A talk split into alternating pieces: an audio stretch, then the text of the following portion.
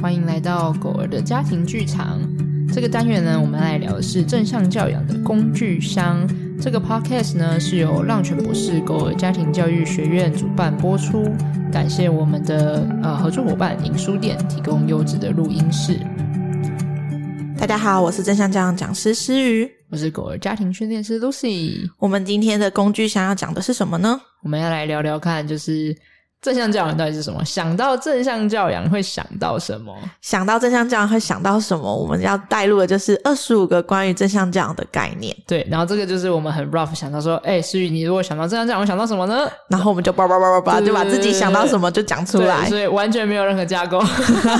完全没有透过什么精心设计的整理，就是想到，哎、我们认识的正向教养长什么是样？什？么？就是很直接性、很单纯的，在我们呃学习的正向教养这一段时间以来，然后我们如果人家告诉人家问我们说，哎、那你学的正向教养，那你会想到什么？对，然后我觉得它确实不是一个三言两语的方式，所以我们干脆就整理了二十五个。对我们列一列就发现，哦，二十五个了呢。好，我觉得第一个我想到的是尊重狗儿，尊重自己。啊，正向教养里面尊重真的很重要，我觉就得是要尊超重关彼键此。对，而且是两个个体都很重要。嗯就是我并不是只尊重哦我的需求，所以狗要服从于我，或者是哦我就是我要完全牺牲奉献，让我的狗过得很好，但我自己过得很痛苦。像嗯我们常常可能听有些家长会讲说什么哦，我都自己省吃俭用啊，啊可是买很好吃的肉啊零食给我的狗，我就觉得嗯很这委屈。，对，长期下来其实应该会觉得蛮难受的。嗯，那我觉得尊重正向教养蛮大的关键，强调的是两个个体都要过得好，所以是一种啊人狗共共好好的过部程。分，对，尊重狗而尊重自己。嗯，共好的部分，所以就要互相尊重。对那第二个就会讲到是我们刚刚也有提到的，因为这样子，所以我就是很重要，是我们互相的不迁就，也不委屈，可以明确的表达，然后明确的去做自己。哦，对，我觉得就是这这个有点让我想到，就是蛮多会家长会说，哦，正向教养是不是那种我要一直表现的是一种很温柔、哦很温和、很正面呃然后的这样也不生气，然后都很优雅，这样不完全不是，双方的情绪都很重要，对，完全是可以生气的，完全是可以生气对，的，没但错不。但不生气不代表说我们可以把气发泄在彼此啊身上，不是把呃这个情绪往其他人的身上，或者是其他动物的身上丢。对，但我们可以练习，就是这个情绪是很正常的，对会生气是正常的，每一个人活着都会有各式各样的情绪，会对悲伤，会快乐，会愤怒，但是就是是可以有这些情绪，那我们可以练习怎么照顾自己的情绪，嗯，怎么怎么呃陪伴我们自己的情绪，接纳我们自己的情绪，或者是怎么呃疏通我们的情绪。对，那当然也包含狗狗也学会自己的自我情绪的照顾，狗狗是能够长出这个自我情绪调节的能力的。嗯，那对下一个概念是第三个就是有效沟通对哦，我觉得沟通真的是一件很重要的事情。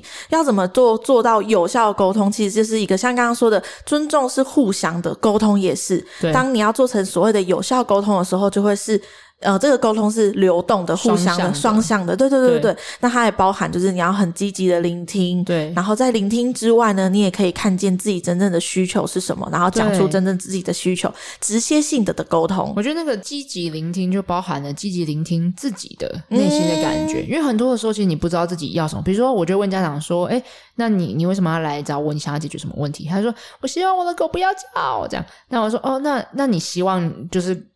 什么样理想的状况会是什么？我不知道，我只知道不要叫就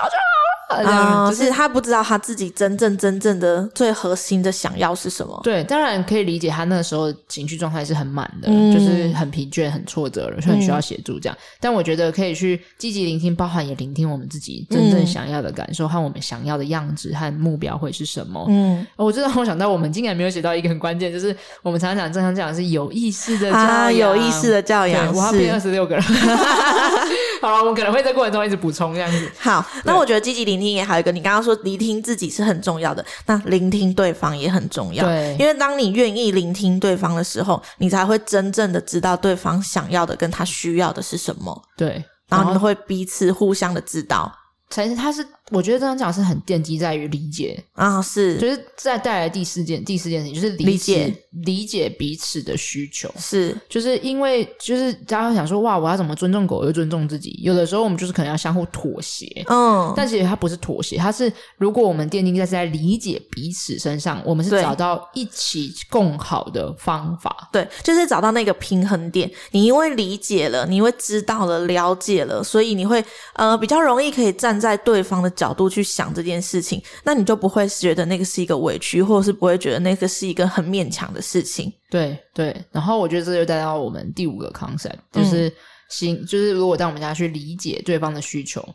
对，实就是我们看见的行为背后其实有更深层的东西。就是那一座冰山下有什么？我们我们只看到了水面上的冰山的对，一浮角，冰上面就是对只看到水面，我们只看到个那个行为。真正的核心，让影响这个表面行为是是水平面下的那些饼核心的东西。那那些核心的东西，可能就包含着刚刚说的需求，还有我们双方的关系，对还有我们自己的，还有双方的情绪对，然后还有最终最终这会有这些东西，会有这些需求，会有这些情绪，会有这些行为，它最后的目的其实是什么？就是那些那个行为的呈现出来是有一些意义存在的。，对那我们能不能去看见这个表面行为背后真正重要的议题？对，因为常常上我们可能说、哦、我要训练狗狗做出某些不要吠叫，然后嗯可能不要扑人之类，但这个都还卡在很表面的行为。嗯，但其实真正要去看见的是，哎，那狗狗为什么会做出这些行为？嗯它的目的是什么？它背后的需求是什么？它的情绪是什么？照顾到这些情绪、需求和目的，才是能够让这个表面行为变得不一样，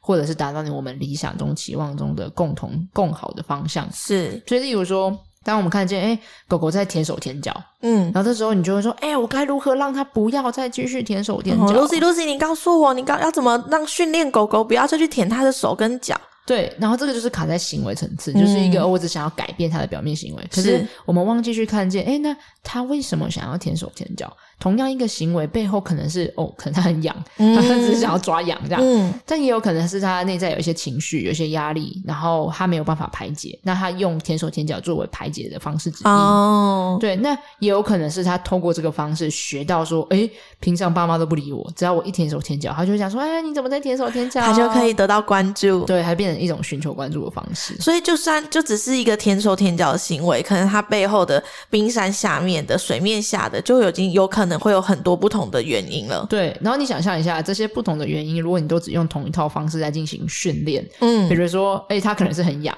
你就会想说，哎、我练习一直阻止他，就他还是很痒啊，那他就一定会继续舔手舔脚嘛。嗯是因为因为就很痒嘛。对，然后今天如果他是有一些压力或者情绪没有被看见，那你就对跟他说不要不行，哎、哎、嗯 no no，那他 no 反而更有压力，更有情绪。，对，或者是就是你更我觉得想爸舔妈都不理解我，然后那个情绪就还在，需求还是存在，然那后他还是会继续舔对，甚至可能开始咬啊或者追尾巴啊之类，就是嗯会变得不一样这样。是对，所以就是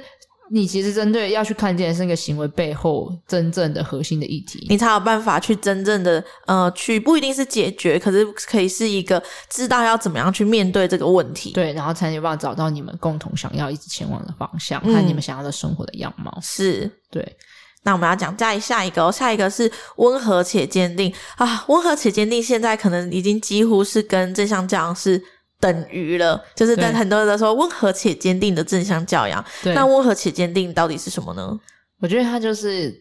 老实讲，真的是蛮像尊重狗和 尊重自己的这样。但我觉得，因为我觉得，我觉得要想讲一个让大家误突破大家的迷失，就是温和不一定是很温温哦，不是温柔，或者是就是一个很轻声细语。啊就比如说，如果今天我们想说，哎、我现在很轻柔的跟你说，但你给我马上立刻过来坐好，不准乱 动。如果如果你不马上来做好的话，我就要打下去喽。。对，这个完全没有没有温和 我有温柔的讲话、啊，对我有你轻声笑笑地细语讲话但你没有尊重到对是方，然后跟就是其实你表现出来并没有温和，或是你也可以很坚定的，就是说，嗯，你知道我很爱你吗？嗯，这种，可是你就很有力量，很有力量。可是你的话语是就是是是是明确的，明确是你，就对是你你你是坚定的说，可是你还是说出的那个话是会 touch 到我的内心的，对对，所以温和且坚定其实不不完全是呃表现出来的那个情绪而已，还有是你要表达的内容是什么，跟你的你的整个状态都对是可以去呼应整个的对方所理解到的都是不同的，对我觉得温和前进真的就是一个跳脱过去蛮多的教养方式，是一种呃，要么走极端的严厉，就是一嗯个、哇，你给我现在马上坐下来，然后不然我就揍你哦这样子。嗯那另外一方就是可能哦，你为了不要那么极端的严厉，所以你就会开始哦，对不起，然后就哦，从你要什么都给你，来来来，你要吃什么一直给你，这样就是过度溺爱。嗯，但温和且坚定就是一个，诶，我同时做到我可以照照顾你的情绪和感受，可是也要照顾我的情绪和感受。啊，双对双方都是的情绪跟感受都是重要的。，对，所以没有任何一方需要去被，就是像刚刚讲的妥协或是委曲求全。但这件事情说的简单，其实做起来蛮不容易的，就是温和且坚定。如何要同时做到温和且坚定温？和且坚定的如何要同时存在跟哦，我觉得还有一个很难的是，每个人的温和且坚定都不一样，对，跟每个物种还有个体所感受到的温和且坚定也都不一样。对，所以我们要双方的，我我我拿出来的温和且坚定，也要是你感受到的温和且坚定，那才能达到一个互相的部分。对，然后我这让我想到有一一句话，可能可以让现在的听众更好理解到底什么叫温和且坚定一点点，就是我同理你的感觉，但不代表我要同同意意嗯你的决定或做法。然后啊，这个就是一种温和前进，就我照顾你的情绪和感受。比如说举狗狗的例子好了，比如是说啊、我不要刷牙，我讨厌刷牙，这样你就说哦，我知道你现在不喜欢刷牙，刷牙可能让你有一点不舒服。嗯对可是你你可以选择不刷牙，但是我却要付你的医药费，所以对我要尊重我的，我不想付你医药费啊。对所以那这时候我们就可以想着，哎，那我理解你不喜欢刷牙，然后但我需要你刷牙，这时候怎么办嘞？我们可不可以找到一个更好的，哎，嗯一起让刷牙变好玩？啊，我们一起让刷牙变好玩对，。这个可能就是温和且坚定的其中一种方法，就是是我同理你的感觉，但不代表同意。嗯可是如果我不，我今天不同理你，就是一个管你的，给我刷，现在就要马上对刷牙，谁想要付你医药费啊？这样，嗯然后就是这样刷。或者是我不坚定的时候，我就想说，哦，好啦，今天就不要刷对了。啊可是当有一天要去看医生的时候，你就会觉得，你觉得很为什么生气我要付这么多医药费？就是因为你不刷牙，叭叭叭，你就会把这个对情绪往外对对丢没。错，没错。嗯，对，就是让大家稍微快速讲一点点温和，因为温和姐姐应该讲更完整，还有更多的体验和心法在我们的课课程程里面。对，因为它毕竟是一个你很需要融入在生活之中很多的对练，习的。我们都会说温和且坚定是正向教养里面一个很重、很很重要的心法法。，对对，它会融会贯通到你所有的正向教养工具里面。对，所以如果大家想要更了解如何在跟狗相处的过程中，可以使用温和，同时做到温和且坚定，真的欢蛮欢迎邀请大家想要可以一起来参与我们正向教养的系列课程。体验式课程，对，初中高都会一直融会贯通，不断的提到温温和且坚，定跟狗的相处过程中使用温和且坚定。是。对好，那我们要讲下一个喽，接纳。对，第七个就是接纳，我觉得接纳就是真的是包含接纳自己、接纳狗儿、接纳环境和接纳、嗯这个就是 reality。你觉得接纳是一个要怎么样去？应该是说，在那个当下的那个情境或者是什么会用到接纳呢？就是比如说，嗯，很挫折的时候，我刚刚在想，就是挫折的时候最容易会需要练习接接纳纳这件事情。嗯比如说，哦哦哦，我想到了。就是像有一些曾经有一些家长会来找我说，哦，我希望我那个护卫犬或者是领养的狗狗可以成为狗医生，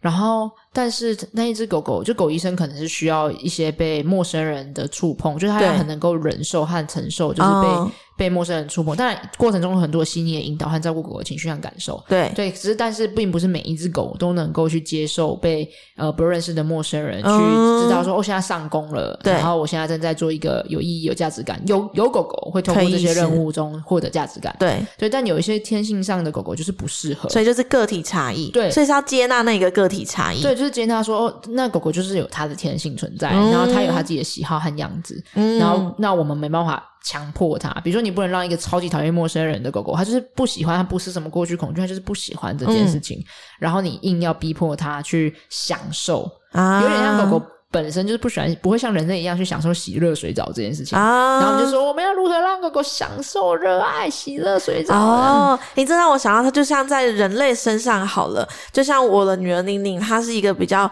呃内向，然后观察型的小孩，所以对我就是接纳她这部分，那我就不会在有陌生人来家里的时候，一直跟她说：“你去前面表演跳舞啊，你不是很爱唱歌啊吗？对对对你去前面唱两只老虎啊。”对这样就是没有接纳她原本的那个她自己本身的那个特性对在。，就或者有点像是，我觉得好，我讲一个这可能大家会比较有共鸣的，比如说，嗯、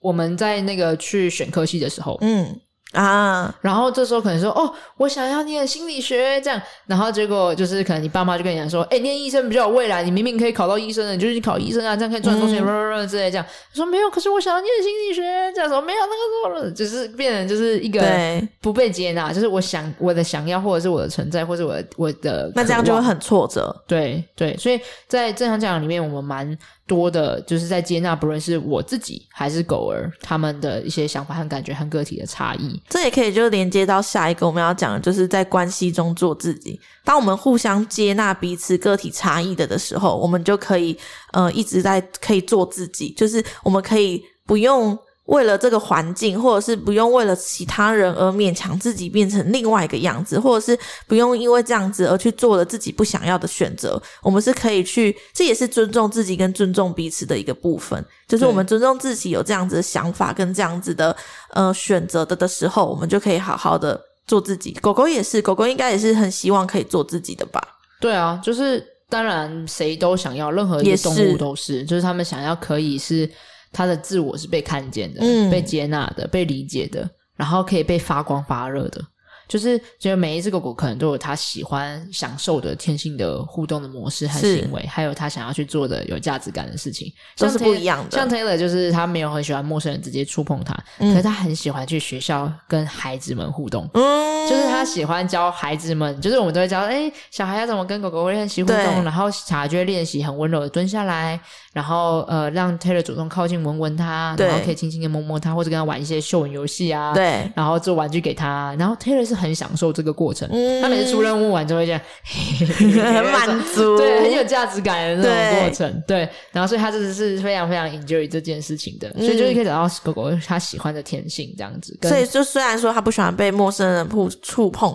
可是他确实喜欢去做这样子的事情。所以那个做自己，其实也是他可以有这样子的选择。对对，然后当然包含我们自己也是，所以正向教养的所有的工具都可以帮助我们练习在跟狗的关系中做自己，包含我也可以成为更好的自己，那它也可以成为更好的自己。所以嗯透过正向教养的的一些工具啊，或是我们一些互动的方式啊，可以让我们在关系中都成为更好的自己。嗯，对好，那我们下一个是合作取代命令。对，第九个就是也是对，没错，就是因为命令就是比较过往，我们可能用一些传统的教养方式，说哦我如何教会狗狗可以服从于我的指令啊，嗯，那正常教养就完全不是这样，因为我们很强调的是尊重，我们是对等的、平等的存在，对，所以我们其实是会很强调是希望可以用合作的的方式式，对合作的方式来找到一起的互动的模式和一起生活的方法。我觉得那个合作的方式，还有代表说，像我们刚，我们等一下下一个也会提到，就是专注于解决问题。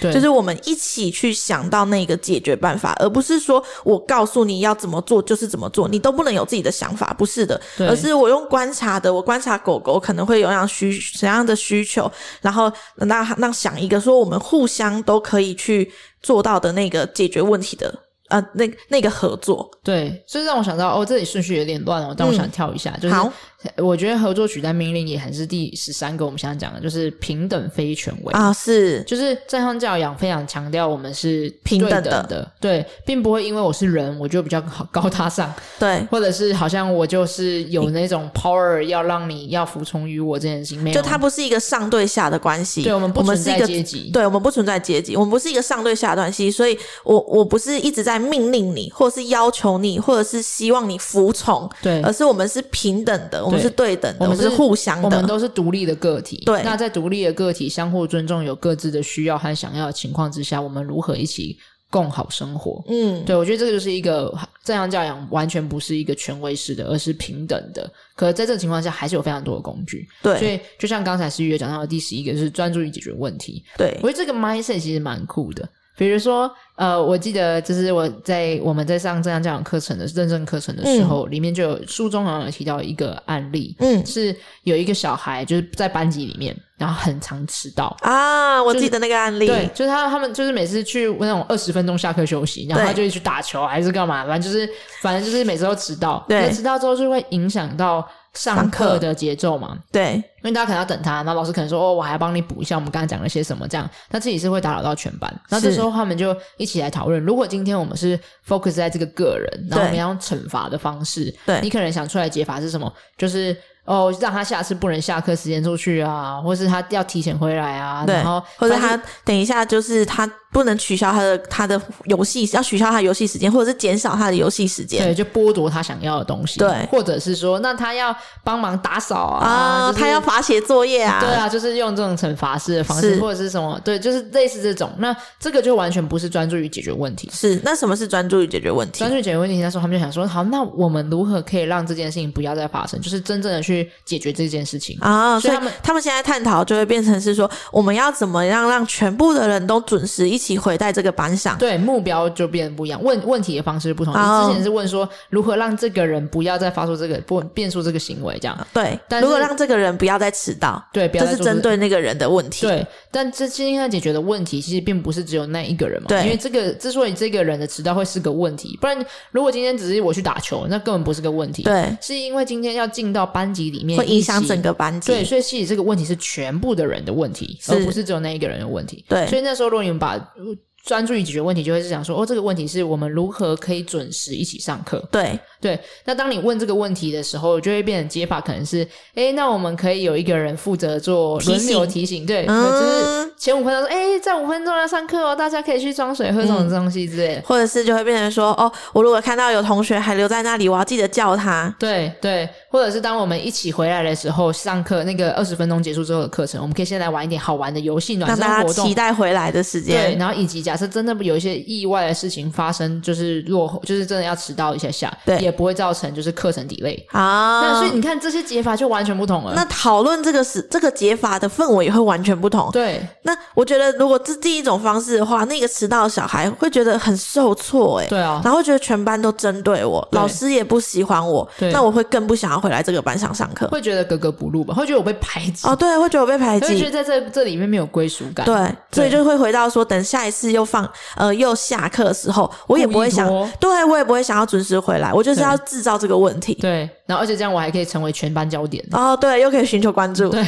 对，但像第二种，我们专注于解决问题，就会发现，哎，它是大家一起的共同责任，对，然后是全班一起，你就会觉得我我很融入在那个对团我体也里是面一份子，对对对而且对如果对我真的忘了，有人会叫我，对就是我们会互相帮忙的对，感就觉。很有被尊重和支持性的感受。哦，所以其实专注于解决问题是一个，真的是一个很互相尊重，然后一起不针对个人，然后也不做惩罚，然后也不做一些批评啊等等的事情。对是我们是一起想办法让这件事情呃找一个更好的方式去处理。对，所以就是我们不是要找到说谁错了，然后怎么哦对纠正他，而是哎，诶那这个问题就是存在，那我们怎么一起去解决它？这样子。嗯， OK，哎、那下一个我想要提的是那个用可以代替不可以。嗯，就是我们刚刚有讲到合作取代命令嘛，跟对讲到平等非权威，对所以除了那个解决方呃，除了解决解决问题之外，除了专注于解决问题之外，还有另外一个就是用可以代替不可以，嗯就是我们用可现在可以做什么去取代说你现在不可以做什么对，那个不可以就是一个命令，那个不可以就是也是一个否定，而且不可以，其实是一个很模糊的事情。比如说，哦我现在问大家，请就是你们绝对不可以给我想红苹果、那那那那我要想 什么？哦。你脑袋刚刚想到了什么？红苹果，对 不可以想粉红色的大象，然后脑袋马上就跳出粉红色的大象对。就是就是其实你们不可以的后面接那个你不希望做出来的行为，其实反而会暗示了这件事情。然后其实反而脑袋会先跳出那件那个东西或那件事情。对，而且加上他，你其实不知道那对方的期望是什么，比如说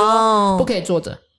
那那那那我是要躺着还是站着？对你还是你要蹲着，就是你其实不知道嘛，对不对？哦所以我就变成你的沟通是模糊的。是那你说可以，说可以请你坐下吗？啊，我就知道我现在要坐下，对，虽然你要不要做是另外一回事，只是对说至少这样的沟通是明确的。我会明确的知道我我可以做什么，是是是是有助于我们双方的。对，因我为知道明确知道你想要的是什么状态。对，所以我都很常问家长说：“哎，你希望他就是不要叫，或是不要暴冲，那你希望他做什么我我我我嗯嗯，我不知道对，我没有想过？”。对，但但是我觉得这是一个很好的问是题，，就像你刚比如说。刚说的，家长都会先说我不要他什么，对可是那你到底想要他怎么样？对对，那这个用词其实光是对对自己讲话就已经是一个可以适合的练习。啊那对哦狗狗和对家人或对伙伙伴啊、伴侣、朋友，全部都是可以练习这件事情的。诶，这让我想到那个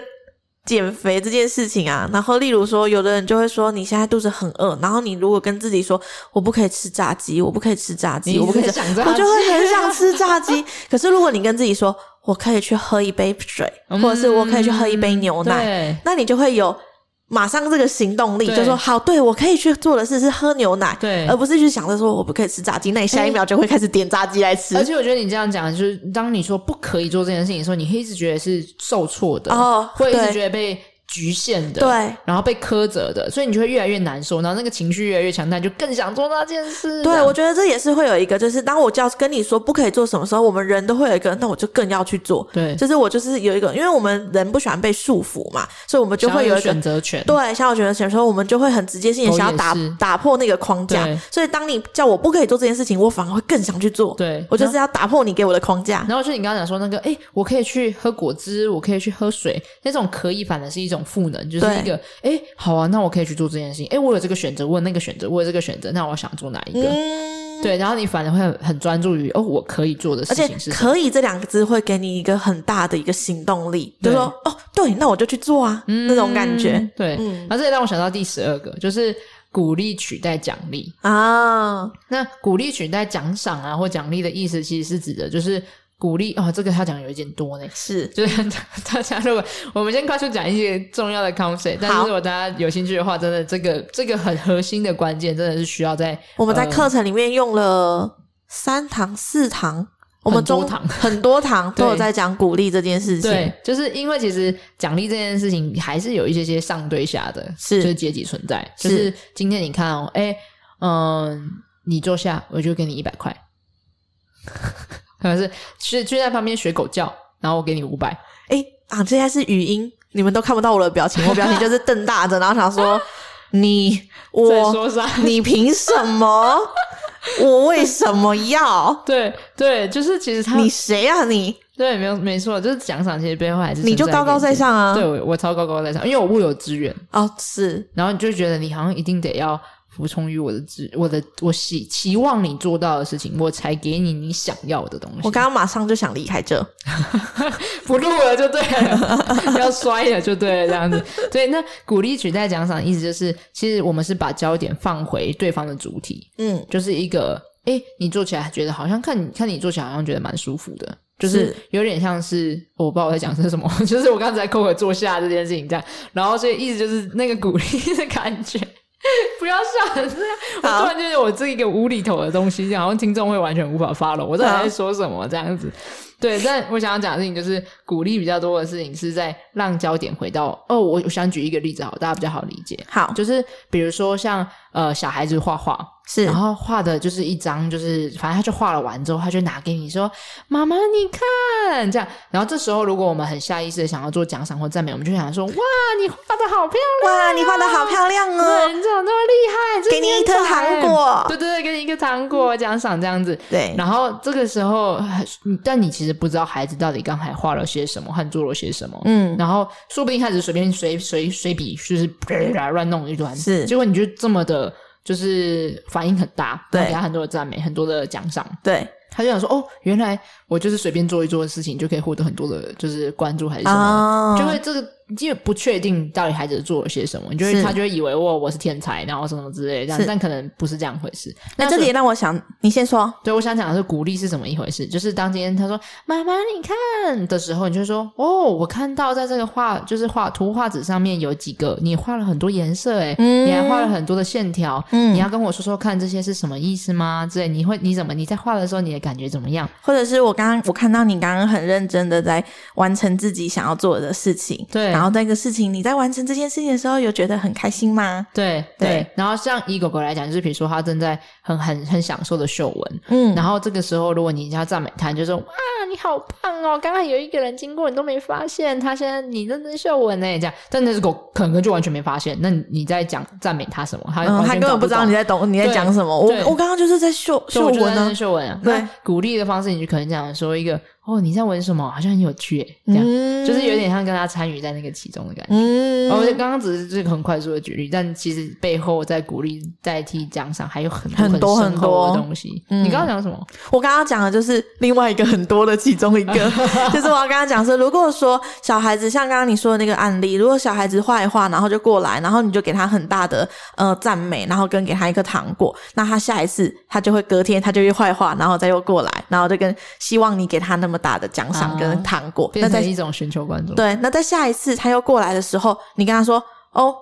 妈妈今天没有糖果，嗯，那他就再也不享受画画了，哦，他也再也不喜欢画画这件事情了。哦，因为画画已经再也不是画画本而已身对而是会为了获得你的赞美和奖赏，对所以焦点完全转移。，对他原本是很享受在他在画画的过程的这件事情，可是当你变成过多的奖励或者是奖赏的的时候，他的那个享受就没了，因为另外一个东西取代了这个，就是他拥有了那么大的奖励跟拥有了那颗糖果，对所以他下次就只是为了要拥有那么大的奖励跟糖果而去画画，而不是单纯享受画画这件事就情。反而我们剥夺了孩子享受画画的这个原本的内在感受。对，这个也是一个鼓励代替奖赏一个很很重要要探讨的，然后还有很多很多很多。对，这个欢迎大家可以来课程里面去做探讨和体验，我们有超级多的完整的教材和活动。好，那我们来跳下一个，就是第十四个选择择。权嗯啊、我觉得给予选择权真的是一个非常重要的事情。就是像我们刚刚说的，当我们是一个平等状态的时候，而不是上对下的时候，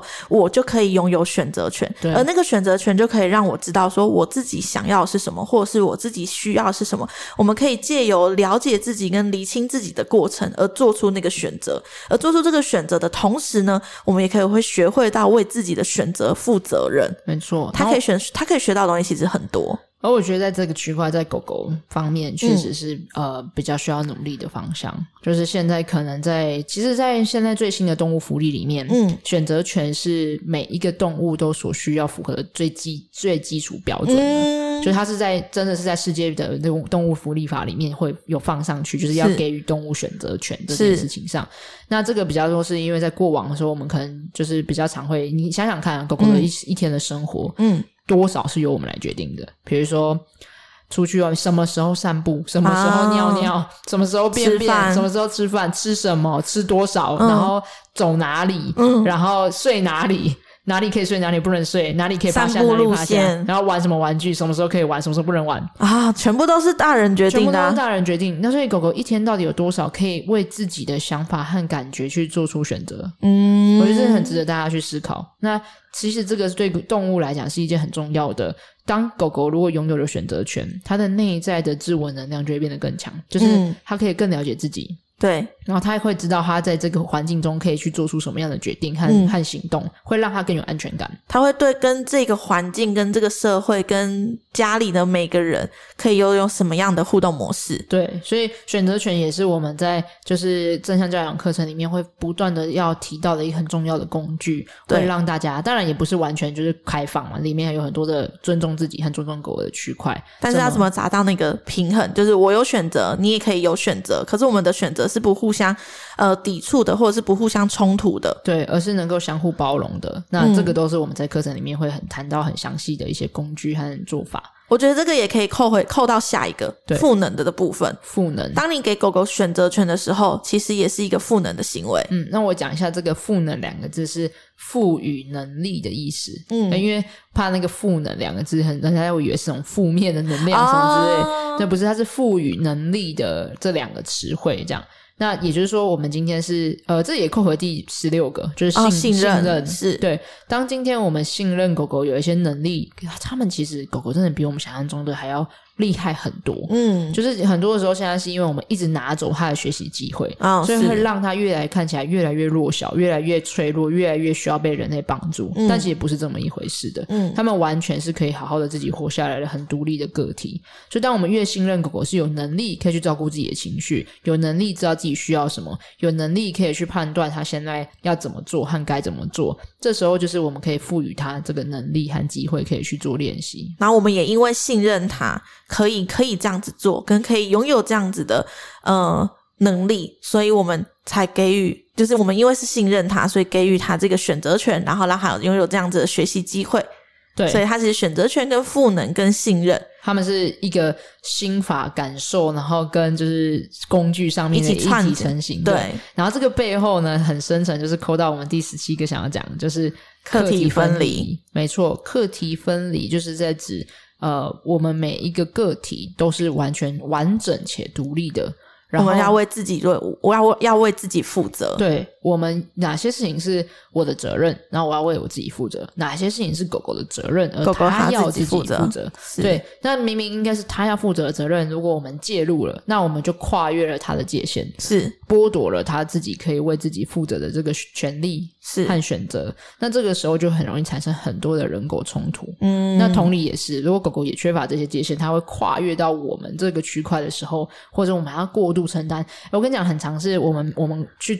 剥夺了狗狗本来应该为自己负责的事情。对那这个是不是就代表我们要承担更多？对然后它越来越失能，就是因为我们一直拿走它的学习的机会嗯和为自己负责的机会，所以那只狗就越来越失能，对然后我们就要承担越多。然后当我们承担到一个极限，我们就开始爆炸，说：“哦，我这要就为它很做牛做马。”就会很失衡，你们的关系就会没错失衡，没错，这个可是嗯可能背后是来自于，因为我们一直剥夺了狗狗本来应该可以为自己负责的事情。嗯所以，如果你现在把责任还给他，对，其实家长会轻松非常多。嗯，就是因为我只需要照顾好我自己，然后跟练习跟在这关系中，我们怎么去协调和配合，而对不用去承担另外一个生命个体的全然的重量。嗯，我觉得这是截然不同的一个境界，这样子。但我觉得要做到这个其实是蛮困难的一件事情，，对，因为它其实有点跳脱呃我们传统认为的那样子的人狗关系，嗯，它其实是一个全新的。就算是现在你要去想，有时候家长会说：“好，我给他这样子的赋能，我给他这样子的选择权。”可是那个他选择之后的那些责任还是跟我有关呐、那这些这个这个东西，就是我们还是要去不断的去做练习，然后不断的去做思考，到底是这个到底是我们的还是狗狗的，对，要那去思考这个东西。这在课堂中我们会当到很实务的，比如说包含吃饭的时候怎么课题分离是什么意思，嗯，然后散步的时候的课题分离，然后我是洗澡的时候，就是会回到你生活中很细节。那怎样才做课题分离？到底要怎么做才能够是让它可以长出它自己的样子，是而我也能够照顾我的需求和感觉？嗯，对就是我们在会在我们还在课堂中课堂中不断的做这个练习，对，那这从也让小我小的事情开始练习起。循序渐进的。对那这也让我想到第下一个，就是第十八个，就是界限明确这件事嗯情。就我觉得课题分离就是一个，当自我每一个自我的界限越明确，然后我们相互尊重彼此的界限，对，然后但也在这个界限中有弹性的涵容彼此，对包包容着彼此。嗯，那我觉得这也是正向教养一个很要往前进的方向，和透过正向教养可以帮助我们达到我们想要的这种人狗关系。我觉得界限明确有一个很重要的是，当我们是一个界限明确的状况的时候，狗狗也可以很明确的知道说它现在的它现在可以怎么做，或是可以做什么，而不会呃踩到我们，或者是呃不会弄到它自己。对对，所以这个界限明确会让我们拥有很大的安心感，会让我们觉得说，哦，这件事情我们这样子做是完全可以的，而不会因为这样子而很不安。嗯，然后接下来说到几个，我觉得可能可以综合性概括的几个，嗯就是呃，正向教养其实也可以达到第十九个，就是它可以让人和狗都是自信且快乐的。是，这啊很重要。对，，然后就是因为不一定每一个教养方式都可以让人和狗是长出自信和快乐，但我觉得这个是，如果你你的渴望是要想要是人狗是自信快乐的，正向教养可以带你到那。嗯，然后另外一个我觉得是一个呃很 powerful 的工具，但是我觉得它可能跟鼓励或是跟赋能和信任有点相关，就是致谢。嗯，感谢，我们用感谢而不是去做赞美或奖赏。比如说，当狗狗可以就是愿意就是配合我们，等待我们，然后这个时候陪我一起可能去散步啊，或者去打球啊，还是什么之类，然后乖乖地趴在旁边等待。嗯，那这时候我们并不会想说哇，你怎么那么厉害，好棒哦！你就在那边趴着就，这就是赞美。对，可是如果我们可以用的方式，另外一个东西我们可以用致谢，就是谢谢你愿意为了陪我，就是一起就是打球，可以在这边好好的休息。嗯然后我觉得那个能力能量就完，那个感受就完全不同。我觉得这个还有一个很重要，就是它不，它在那里，我们不会只是觉得它本来就应该要这样做，对我，们会对这件事情觉得，哦，谢谢你对愿意这样子做，因为我们是独立的个体，但你哦对还愿意就是跟我一起，然后配合我、陪伴我、等待我，那这个是我觉得很值得感谢的一件事情。嗯，那你知道被感谢的感觉是很棒的，就对是会让人觉得哦，我跟你是很靠近的，对是一起的，然后我们是一起的，对，，然后我为了你做的事情是有被看见的这，也是一个很赋能的部分。对，对好，好，接下来五个呢，我们就直接把它融合为就是啊正向教养，其实很奠基于在阿德勒的个体心理学，是，然后所以它是一个非常科学的，就是正向教就是教养方式，就是是正向教养系统。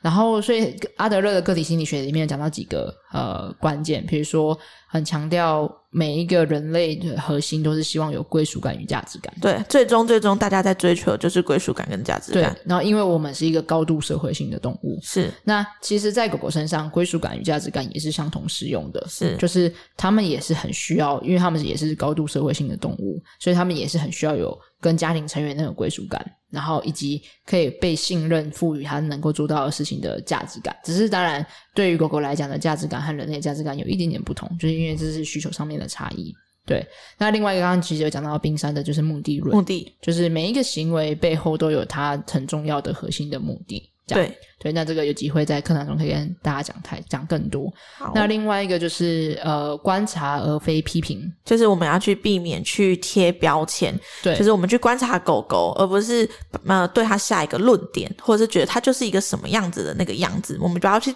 把这个标签贴在它身上，而是我们去观察它为什么会是做这样子的行为，对一直保保持着好奇心。对，让、嗯让真的就是刚刚讲，让彼此都有把有机会在关系中做自己，嗯，也是我觉得这个也可以扣到像非暴力的沟通。哦，是对，那我觉得最后一个做总结，就是我觉得常常都讲说正向教养，很多人讲说我要追求完美，我要成为完美的家长，完美教培育出完美的狗狗，但事哦实上正向教养是一个不完美的教养。是一个不完美的教养，我们认为每一种每一个犯错的过程，其实都是很棒的学习的历程。每一个错误或者是每一个问题出现的时候，才是我们真正看见这个问题，然后去找寻这个问题到底是为什么。而而这个问题或者是找寻这个为什么的过程中，都是我们自己跟狗狗一个很好的学习的机会。对，因为在做出这个行为和互动的过程中，其实背后都代表着一个呃脉络和和 pattern，就是那个模式。那所以，当今天遇到这样的一个互动过程的冲突的时候，刚刚好是一个让我们有机会回来检视：诶，在这个过程中，我们发生了什么事情？我们的感觉是什么？我们的想法是什么？我们想达到的目的是什么？那反而是一个很棒让我们认识彼此和学习一个新的互动方式的机会。嗯所以正向教养从来就不是一个完美的教养，而是一个很不完美的，但是是会带到我们去到人狗是很平等的、很开心的，然后互相尊重的一个教养。是一个有意识的教养。没错，好，我们说完了我们二十五个正向教养的概念，大家有觉得有感受到一些对正向教养的一个雏形吗？你脑袋里有出现哦，原来正向教养是这样子啊，这样的这个感觉。很想听听看大家就是在我们分享完的，虽然没有很系统性，就是一个很拉里拉扎的想到什么说什么这样子，但是还想听听看大家，诶，欢迎你们可以留言让我们知道你在听完之后你会怎么描述正向教养，就是对你来讲正向教养是什么呢？有什么样的新的想法和或者是疑惑也可以，我们可以一起讨论看看。那我们之后呢，也会选其中一些我们今天提到的一些概念跟大家分享，再讲的更深入一点。正向教养里面，呃，正向教养里面的课，哦，正向教养的课程里面呢，也会完整的介绍，还有体验，还有案例描述。所以，如果大家对这一些嗯、概念想要有更深的的了解的话，非常欢迎大家来去报名我们的正向教养的课程。对，然后当然我们也可能在接下来的狗家庭剧场里面的这个 podcast 节目里面，会选几个工具箱，然后来跟大家分享不同的正向教养的工具心法。那我们就未来的单元见喽，拜拜，拜拜